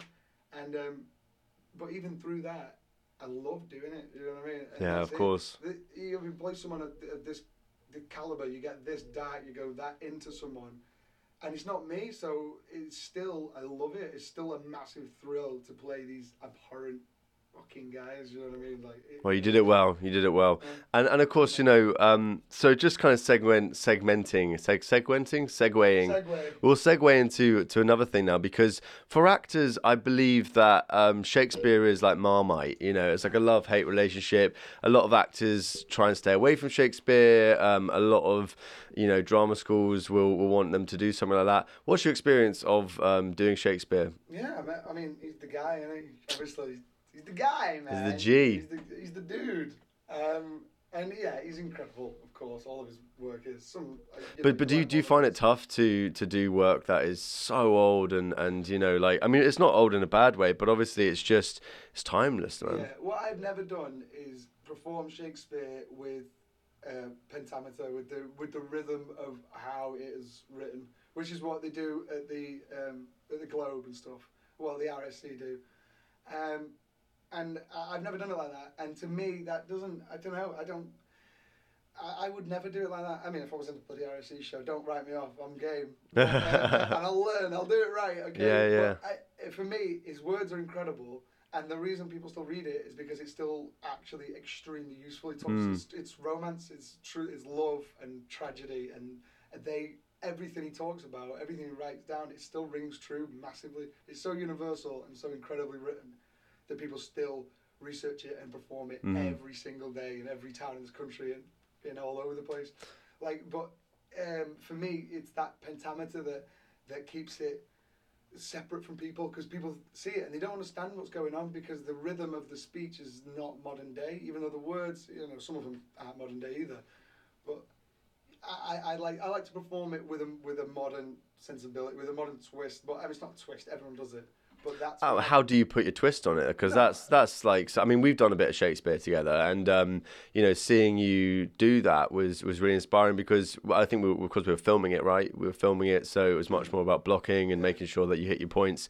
Um, but like, how are you going to reinvent something that is so old? Yeah, that's it. It's not about reinventing because you always got to hit the exact words. Of course, you got to hit the script, but um, it's just understanding. Uh, if you say that was a soliloquy we did, um, you understand the whole piece, um, absolutely in his language, and then I, I like to write down because once you've understood it, you can you can do whatever, and then just write down like da da da. Oh, that means this, and Mhm. just write the same speech as, as, as, as you would write it. But then and then you perform that. You're not not on film, but you perform that. Ah, so you understand what you're saying. Yeah, yeah. So you turn if you turn his text into your text, Yeah, yeah, your yeah. version of that text, and then perform that. You perform that in your flow and your rhythm, and you don't try and you know put in pause or you don't try and hit anything in particular. You just hit emotion and the text, and then when you get a feel of that and go back to the original, then you have your own way of doing things. You know. Yeah, because I mean a, a lot of these Do you know- words. Do you know, do you know Spark Notes? Everyone knows. Yeah, yeah, yeah, of course. They, they do a side by side because my dad gave me what a Macbeth when I was a kid, and it was a side by side. It was an old book, and now you get them all online, and you get the side by side. They do the same thing, and I've used that as well. When you can just see, and you perform that one that's like modern day. It's Mm. nothing Shakespeare, you know, but it's what he's on about. Then when you get a feel of that, you go back into the script itself, and then you give it like you don't you don't try and hit what they would hit in the. I mean, it's tough, right? Because I mean, I guess you know, I'm a big fan of Shakespeare. I think that you know his work has inspired so many storytellers. Um, but you know, the words are so old that you know you very rarely understand what they mean. And so, you know, I guess part of the benefit of going to you know like a drama school is that they study you know Shakespeare in, in, in such depth. And you know, maybe the modern remakes of these are tough for people to watch because they don't quite understand the context behind the words. And that's really tough, right? Because you know, I don't even think a lot of these words exist anymore in the modern sense. No, they don't. Some of them do, but that, that's it, and that's why changing the flow can make you understand it. Like I can sit, I can mm. sit there through. I, I don't know all all of Shakespeare's plays. I can sit there through one I didn't know, didn't know the story of, and it's performed incredibly, I'm sure, by by the RSC. And I don't, have, I don't have a fucking clue what's going on Yeah, yeah, yeah. because I can't follow it because the language isn't used as much, and they're performing it in this way that goes like da da da. You know, but if you perform, if you did the same script but you said it like we are talking now, like da da da. You know what I mean? Then you could follow it because it's the Mm. way that language moves in the modern day. It's not just about, you know, it, it, you can get the text, but you can't get the flow. Absolutely. I mean, it's it's interesting because a lot of um, you know the experiences that you've had on film and and trying to get into character roles has come with the help of a few people, right? You've always had Always. mentors, um, Yeah. people in your life. How has mentorship um, kind of helped you in in your acting career? Yeah, it's so important. You gotta get mentors. Like you just absolutely must, because you don't have a fucking clue what's going on. Like, there's no way. What What do you mean by mentors? Though, like, just someone who, eh, if it's acting, then it's got to be someone in the industry, someone who's been around, someone who's, you know, been around the houses and, and done it before. And you Mm. can find it, and they don't even have to be that old. That there, there's certain mentors for sure because they'll hopefully have some wisdom with age. But mm, a mentor, you know, because you, you've mentored me plenty. oh, I you know. appreciate that, man. Well, Mate, likewise, you know. Yeah, man, you're one of my fucking. Oh, mate. Cornerstones. Mate, you're making me cry. career. You are. Well, I love and it. then, you know, John Eccleston, who we're both fucking mentored by as Yeah, absolutely. What a legend. What a great guy. Amazing, amazing puppeteer, voice artist. He's, he's brilliant.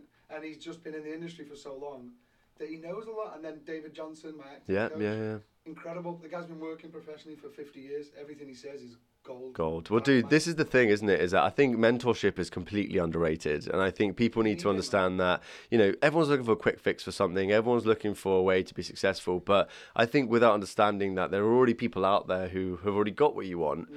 and that unless if you can offer them something in, in return for their time, Mm. then they're happy to work with you and, and share their experiences.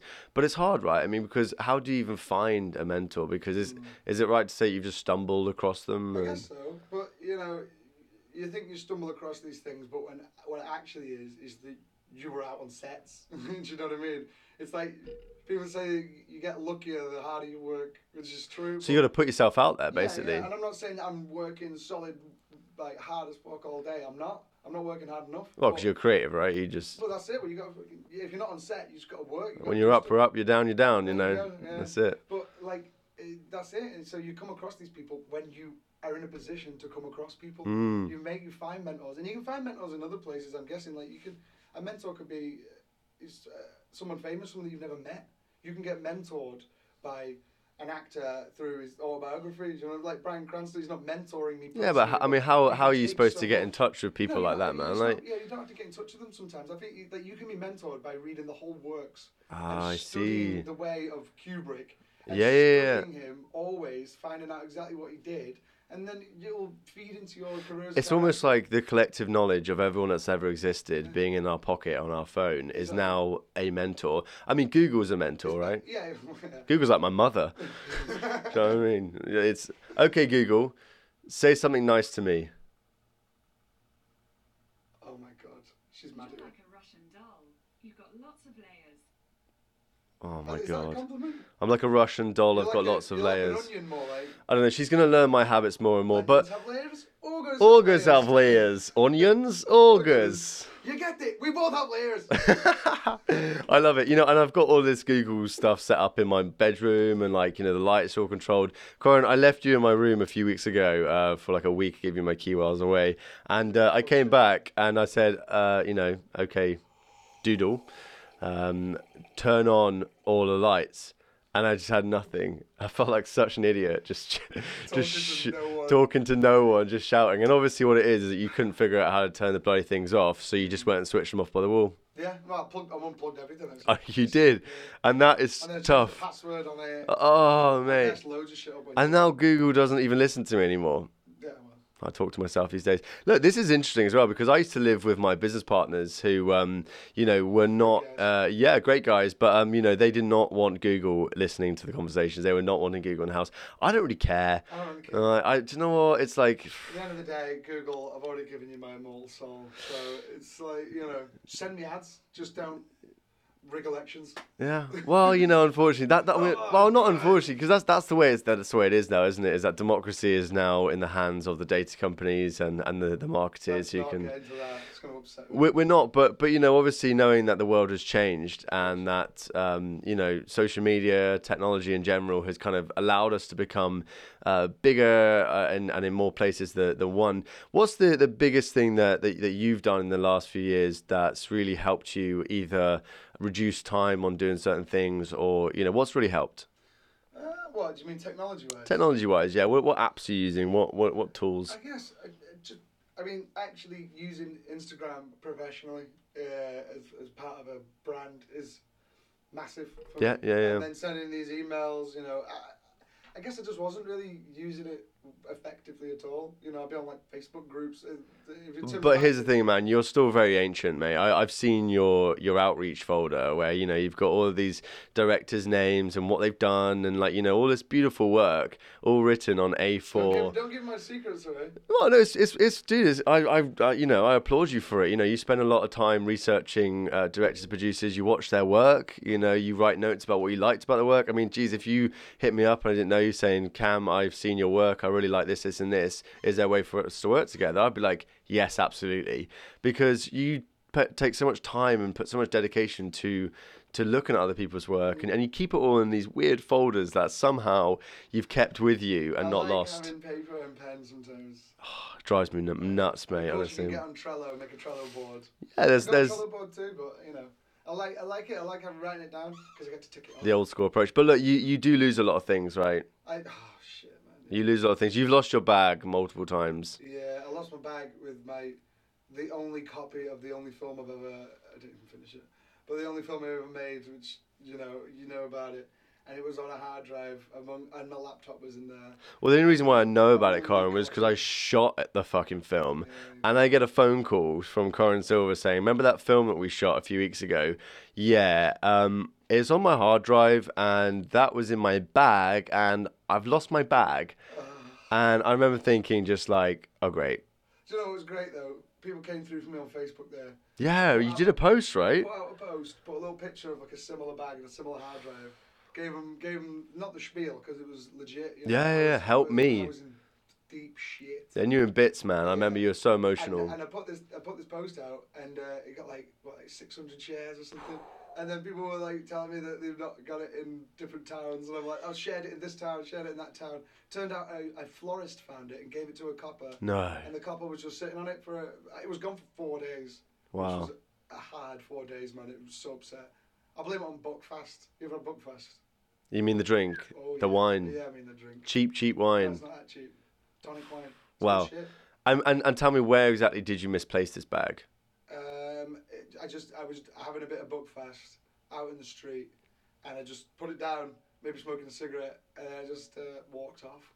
You literally just I left your. took it off, swig swig, you know, maybe have a slash, and then just into the night.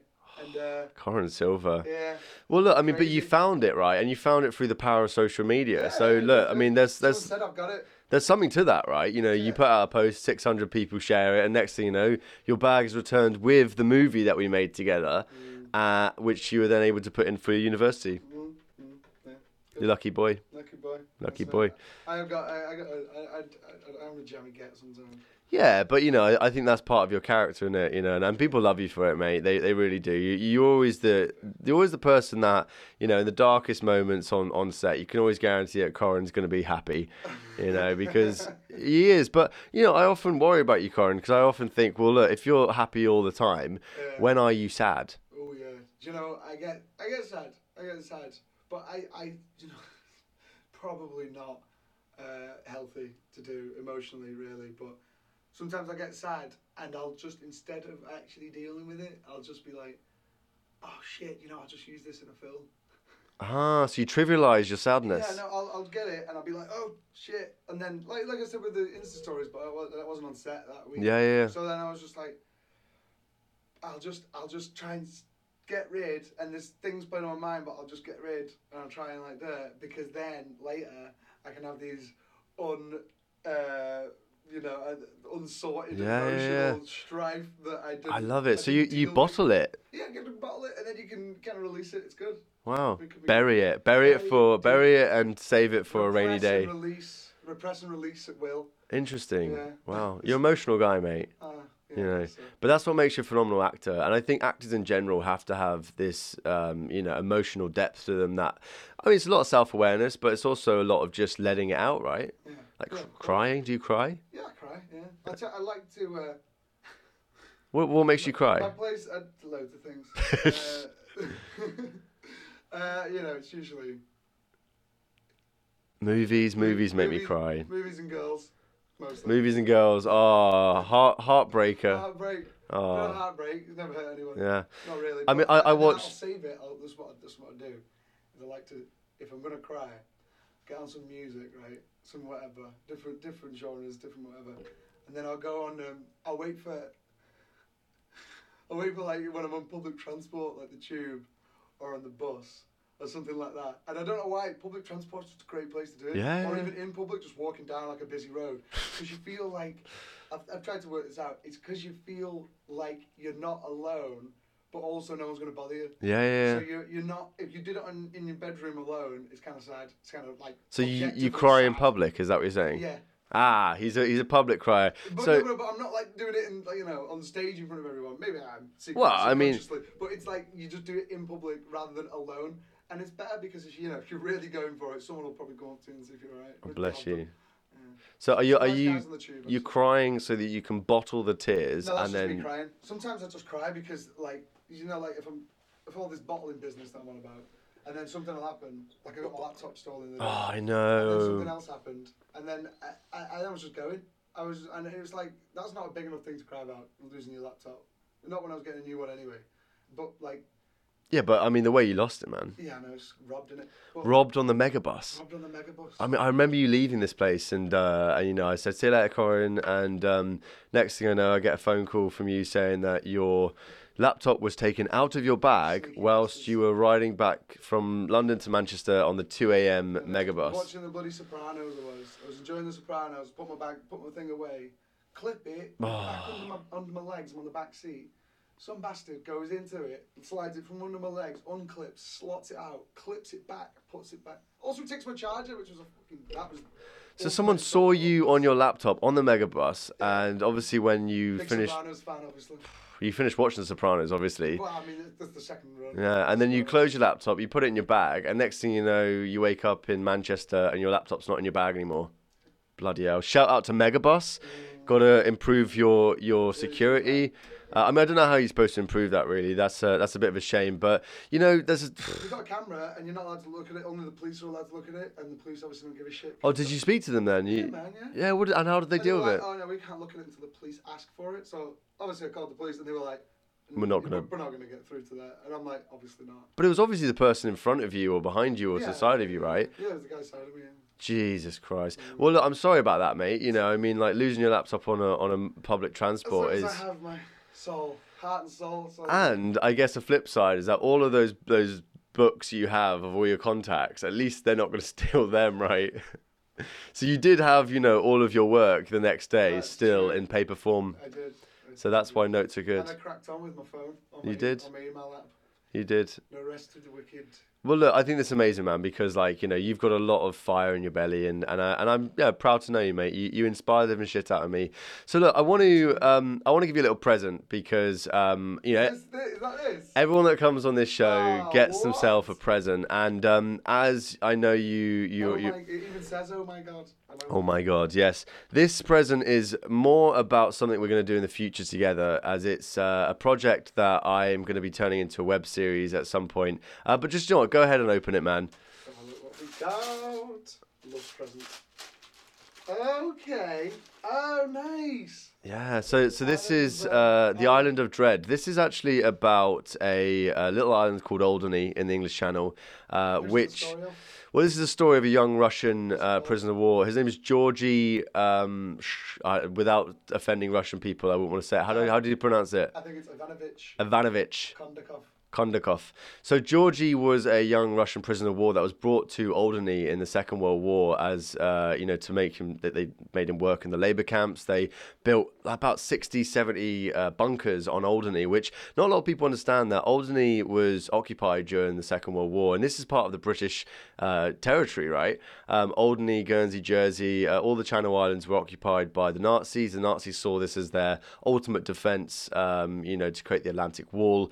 And not a lot of people understand that a bit of British soil had concentration camps, you know, mm. on them, and that is something which is remarkable considering I studied history at school and I never he- heard once And that. always say the Nazis never landed on the mainland. Do you know what I mean? And they didn't. They never landed in London or Manchester or anything like that. Yeah, but But, the- Guernsey was full of English. You know. Absolutely, man. And this is the, the thing is that we're, we're trying to now tell a story of, you know, Alderney is unique because, you know, during that period of time, there were English people who were having to evacuate the island. In fact, there's a, there's a very good uh, a, a musical play called The Island Story uh, by a guy called Ray Parkin, who, you know, it's all about the evacuees on Alderney and, and their homecoming. So when they came back after the war, they saw all these big bunkers, they saw these atrocities, you know, the labour camps they set up. I think there was about six, uh, you know, camps where they brought in prisoners of war. About 6,000 people were on Alderney. No, this island's small. It's three by two miles. And during that period of time, whatever went on on that island is really un- unknown. Yeah. But the people that came back to the island had to deal with all of the, the rubble and the wreckage and, and the looting and all sorts of stuff. They had to rebuild. And so I guess it's it's not a surprise that this story was not brought into the school curriculum, you know, knowing that parts of the UK were occupied by the I Germans. thought they would have brought it in in Alderney though. You went to school in Alderney, right? No, no, Oh, no. So went- I, I went to school in the UK. I, I, I grew up between there and Alderney. You know, mainland, mainland. Um, but the, the real point here is that that Just because you're all bloody posh as shit doesn't mean Oh. you're part of the UK. Well, well, look. In all honesty, you know, like the school in the UK was was a little bit more. You know, it had a lot more to offer someone like Yeah, myself. Um, but I want to tell this story, right? So I want to tell the story of this young guy called Georgie, and uh, the role that I want you to be playing in this is uh, actually the RAF pilot that gets shot down over the beach of Longy um, in the opening scene, and and more importantly, the opening episode, because this is going to be a web series, right? This is going to be a twelve part. 10 minute long uh, story uh, about this young guy and, and you're going to be basically opening it up and i'm not going to tell the audience what's going to happen it um, but yeah this is for you because i want you to understand the history of alderney the history of what it was like to be a prisoner of war uh, during this period and yeah Homework. homework mate Cheers, pal. the project's uh, you know in development we're probably going to be cracking on a couple of years but yeah i hope you like it mate Very nice. I wrote you a little note in there as well. Oh, go on. Yeah. Corin, you're a talented motherfucker and a true best friend. The story is for you. Cam. There you go. Very fucking sweet. There you go. Very nice indeed. Yeah, I mean it's and I I want to tell this story mainly because it's a true story. Um, I never see the Channel Islands uh, on TV and film. You see films like Dunkirk and um, the latest uh, film Hurricane about the Battle of Britain, but you never really find out what, what went on in these little islands. Um, you know, because it's it's truly terrifying, man. Some of the stories I've read in this book will will absolutely grip you and and, and move you emotionally um, to the point where I think you'll truly understand the character that I want you to bring to this. The the shock and horror mainly, um, because you know without giving away too much, you know this RAF pilot uh, is shot down over Alderney and has to um, you know kind of experience one day on Alderney, uh, where he's going to see things that he never thought were happening on British soil. So. Stay tuned. Uh, the Island of Dread, very good book to uh, do a bit of research on. Yeah, man. It's to be good. So look, I mean, we're we're nearly coming to the end of of this podcast. Uh, thank God. No, I mean, look, I, at the end of the day, this is uh, a very interesting time for us both because I think we've both felt the pressures of um, you know of our own work, right? You know, we're as we're kind of getting more serious about what we do and, and refining our skills more, we're finding more and more opportunities that are, are popping up and the harder ones, right? You know, things that are going to take Problems, that's all you need. new problems, things are going to take a, a, a lot more. I guess, you know, I always try and look at problems in the sense of how can I best uh, align my incentives of what I do on a daily basis, right? And, you know, as a filmmaker, I want to be working with you, you know, f- going into the future. But who are you currently looking out for at the moment? What what filmmakers have, have sparked your interest recently? Oh, jeez. Um, oh man, loads. I mean, I, mm-hmm. I am actually always been terrible with names in all regards, but I get I get inspired and get excited. Like you were saying, I get excited just all the time. I'll see anything, any, any little part of even a film that I didn't like truly love. The parts of it where I'm like, oh shit, cool, and I've always want to be on them. Yeah, yeah, yeah, of course. You know what I mean? I, I, I want to be part of everything. I don't really, you know, names in particular. I don't know. I like working with my. I got a nice base. I got you. I got Rish. I got like close friends Tom, Joe Simmons, Michael. Like I got these great friends. They're great directors. You know what I mean? And they're all set to be special. They're already extremely talented. You all are, and. And, and and that's nice. It's nice to be in a base of people that really give a shit. Friends. Yeah, man. No, that's, that's good. 'cause we- Yeah. We develop together, and then Of course. of course, I, you know, I meet new people every day. I meet new friends. Uh, well, strangers are just friends you haven't met. I like to think. So it's it's always good. I don't know. It, it's nice. So I, I get excited daily about everything, and uh, that keeps me. You're like a dog, Corin Silver, aren't you? You're you're an absolute dog. Doesn't matter what happens to you, you're always happy to uh, yeah to, to to make it. Except on the tube alone. And then I, And then you cry. then cry. You cry a lot. What's um you know what's the the the the films that you would consider up there to be your your favorites? What's Oh man, that's hard. Best films of all time. I can't ever say a number one. I don't think. okay? Give me three films that you'd you'd have to take into a nuclear bunker if there was ever Okay. some kind of disaster. Yeah, I, will try. I'll try. it. Goodfellas, Yeah, of I, yeah. hundred percent. You're talking. Actually, I just watched it the day and I put it up there in my top ten. Sexy Beast, Jonathan Glazer's Sexy Beast. Yeah, yeah, yeah, yeah. Man, such a good film. Jo- Jonathan Glazer's amazing. That's a director I'd love to work with. Yeah. Top of my head, what a guy, incredible. Everything. Shout out. Yeah, shout out Johnny. Hit me up. Um, um, old boy, the original. Wow. Yeah, I mean, it's interesting because I, I, when I ask people about their like, you know, the films they like, I can tell a lot about you by the, the films you like, and, and I know that we've we've done this in the past. We we Oh, this guy is you are like the kid in Up.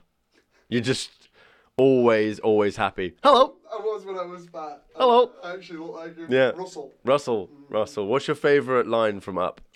Oh, I don't know. It's not about the lines, you know. It's just it's because it's just beautiful. It's just incredible. Yeah, yeah. yeah. music's the best part about it as well. Oh. Well, not the best, but, But it's Pixar, right? Yeah. Oh, I mean, they are the best storytellers on earth, right? Mm-hmm. I just actually read a book called uh, Creativity Inc. Is that what it's called?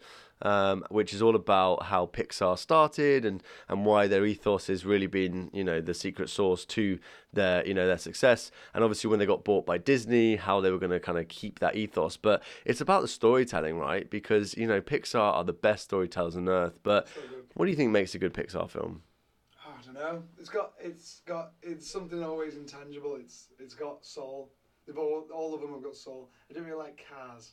Wasn't into the Cars series because Not a fan of the cars. But that's for little that's for little kids. You know, it's for little boys mostly. They've got their little cars. Uh, You can't say that Pixar is just for like one age, man. No, Like everyone Cars, loves this stuff. Cars, fuck that. Fucking love Pixar. Yeah, but like you know, but even Cars, Okay, man, yeah, like it has Cars, elements. I know, I know. It was good. It was good. Okay, I just don't. Maybe I don't care about Cars. thing is, Pixar always make it a family-friendly movie, and there's always these connotations or these references or lines that only really appeal to adults because the adults know them. But family friendly. Toy Story three when they're going down into that furnace. Holy shit. That was like- intense. That messed me up, man. That was that messed you up. But I don't know if it would mess up kids per se because I don't think they've had to. Horrific. Yeah, sure, but they haven't had to wait so long between number one and three to like build that relationship with the character to the point where you know they see a lot of doom and gloom these days. Kids do, but so that to them going into a furnace, a bunch of toys, probably like, oh well, yeah, I know what happens, burn. Whereas for us, it was like, Woody! Woody, oh, what's That happening? Lotso. Oh man, bastard. yeah, absolutely, How mate. dare you? Ah. How dare you? Tears. Have you watched four? I've not. Oh mate. I've not the seen it. Of that is oh god. I'm gonna have to watch it tonight. I think I, I think I was crying about two or three different occasions in Toy Story. Amazing. Do you know, the last time I cried uh, was the the other night I was watching Rocketman, uh, the Oh, Taron uh, Egerton version. Uh, I was actually at Cannes Film Festival when they premiered uh, that, and, I, and even though I didn't have tickets to go to the premiere, I saw them all walking and everything. I thought, ah, it's Elton, right? Who, who really cares? But now I, I watched it, and, and this film is phenomenal, man. And I know that bio, biopics are big at the moment. You've got a lot of uh, Bohemian Rhapsody and all these kind of you know movies going out, but Rocketman was different. It was like they had figured out the fact that if we have like a live action um, version of the story of how we wrote the songs and then seeing them sing the songs, then that's okay. It was more like it was in the fantasy of the songs. It was in the world of the songs. I tell you what, it was a bit. It was almost like Bohemian Rhapsody meets La La Land in the sense that, like, and I won't give away too much, but they break into song at the points when the songs uh, came in his career, and and it was such a lovely movie because uh, Taron uh, Egerton's probably going to be like the next Brad Pitt, right? I mean, he already is up there. He can sing, dance, act. He's you know, charismatic. He's got the uh, you know the ability to do this, and his singing voice was phenomenal. And that's what carried it. You know, I know that Elton John was very um, hands-on with him when it comes down to like there's the music and being able to help him through it all. But I cried about five times. Honestly, uh, five times I just kept crying, and my girlfriend, bless her, she was also crying. So we looked at each other like, "What's wrong with us?" You know. But look, this is important, man. You're an actor. Can you sing? Yeah, I can sing. Yeah. Yeah. Give us a song. No. Can you dance? Uh, when drunk and on a night out. Yeah. Can you act? Oh shit, no. no. You're supposed to say yes to all three of those Yes things. to all three. Yeah, I can be a triple threat in different ways. All right. I love it. I love I it. can act, sing, and I'm a fucking laugh. About that?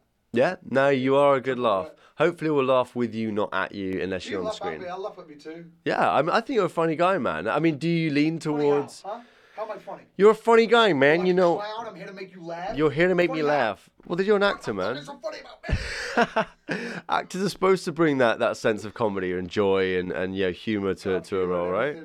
Well, do you? Everything. Oh, dude, I mean, Schindler's There List. humor. No, there's humor in everything. Dude, that wasn't a funny film, man. No, there's not about funny. There's humor in every single walk of life.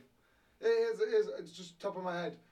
The fact, do you know when um, Ray Fiennes is stood on the balcony Yes, and yeah. he's, and he's knit and he's you, you're expecting this big guy comes out topless, puts the rifle over his head and starts going like that. You know, You're absolutely right, yeah. That's that's humor. That's uh, because otherwise, if like it's not funny, you don't go. What's he doing? Oh, mate, the Holocaust wasn't funny. I mean, Schindler's List literally gave us the, you I'm know, saying when it comes to acting, when it comes to film and performance, when you're not, it's not real life. When it anything performance has to have humor, no matter how dark it is. The the Pizza Delete, there's humor in that. Yeah, yeah, yeah. They're not jokes, but that's not what humor is. No, you're Humor absolutely is- right. Humor is the only reason why you carry on through the. I think the thing is though is that like with something like Schindler's List, you have a, an incredible amount of, of preparation and research, and you know the I mean Liam Neeson and, and Ray Fiennes is that his surname? Um, both of them were, I guess, undiscovered actors. But when they brought their role or their, their They were, performance, they were discovered before. Really, this was dude. This was like 90, what, 98, 96, something like that. I, d- I don't even know when it was. Mm. But Schindler's List as a movie, you know, shed light on the Holocaust. But then, as you said, the the characters.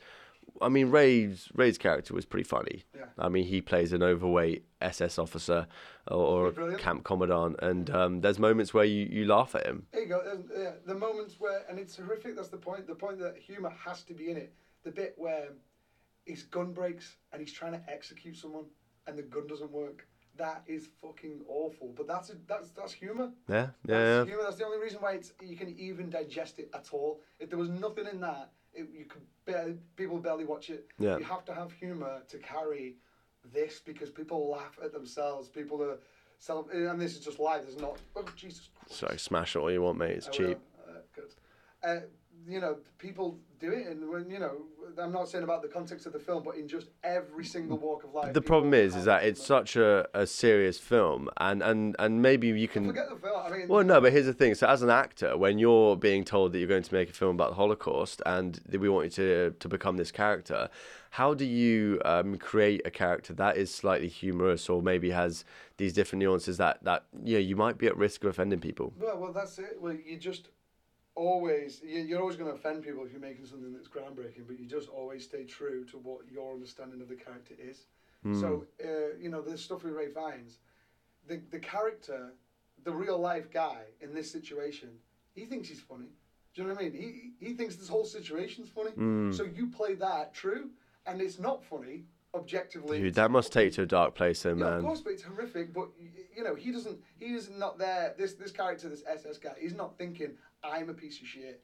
I'm horrible. I'm Yeah, of murderer." course. He's not. He doesn't give no. a fuck. He's, he's an officer drinking brandy, shooting people at will. He thinks it's funny. So you play that true. You play that. You do what you got to do, and then that comes across. Hmm. Because that's real life. You know, you don't just be like, "I am the villain. I'm black and you're white." Um, that's a.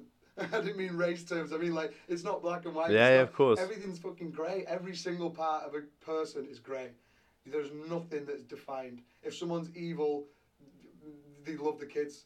Do you know what I mean? It, Hmm. uh, if someone's uh, super like you know Ned Flanders, then they might be a Howdy, neighbor. yeah. Uh, they, they, they might have some dark ass fucking like nuance of the character that they don't show anyone else. Yeah. And then that is always so. There's never anything that's black or white in humans and characters, of course, because that is just the same thing. We're complex creatures, man. You know, and, and I think when Spielberg made Schindler's List, I don't think he ever um, wanted to make anything that wasn't going to be groundbreaking and just. He makes groundbreaking stuff, man. He's, Yeah. he's insane. He's, he's Have you seen uh, Ready Player One? Yeah, I like to. Oh, I love that film, and I was really surprised about that film because I mean, again, I cried in that film. I'm a bit of a crier. Um, Which bloody bit?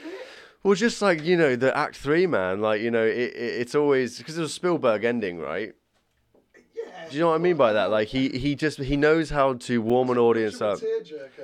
Well, I don't know because part of part of me with movies, I get so invested into the plot and the characters that if there is, you know, like we we're talking about Toy Story three, where the toys are going into a furnace, you know, you get this weird sense of build up of that. You know they're not going to die. You know that they're that the characters are going to survive. they were going to die on Toy Story 3. Well, then that's Pixar doing a real Oh, good yeah, job, then, right? That's it. They, they dragged it out that just that couple seconds longer than you thought they would have. Yeah, yeah, yeah. was like, Holy shit. Like shot, reverse, shot, know, yeah. reverse, shot, reverse. It's like you just, someone save them right now, Woody. Yeah, yeah, exactly. Well, look, this is why I love movie making, man. I love to, to move people emotionally, and, and I love the fact that uh, actors like yourself are, you know, able to be so true to to the, your craft, and and it's uh, it's a real credit to you, mate. You put a lot of hard work in, and I can't say I could ever do it, you know, but I hope to work with people as talented as You you. just keep directing, mate. Well, that's it. I like being behind the camera and seeing what, what you bring to the, the, the performance, which is Me too. which is always interesting, right? Yeah, yeah. I'll I'll, I'll definitely stay behind the camera for now. tripod.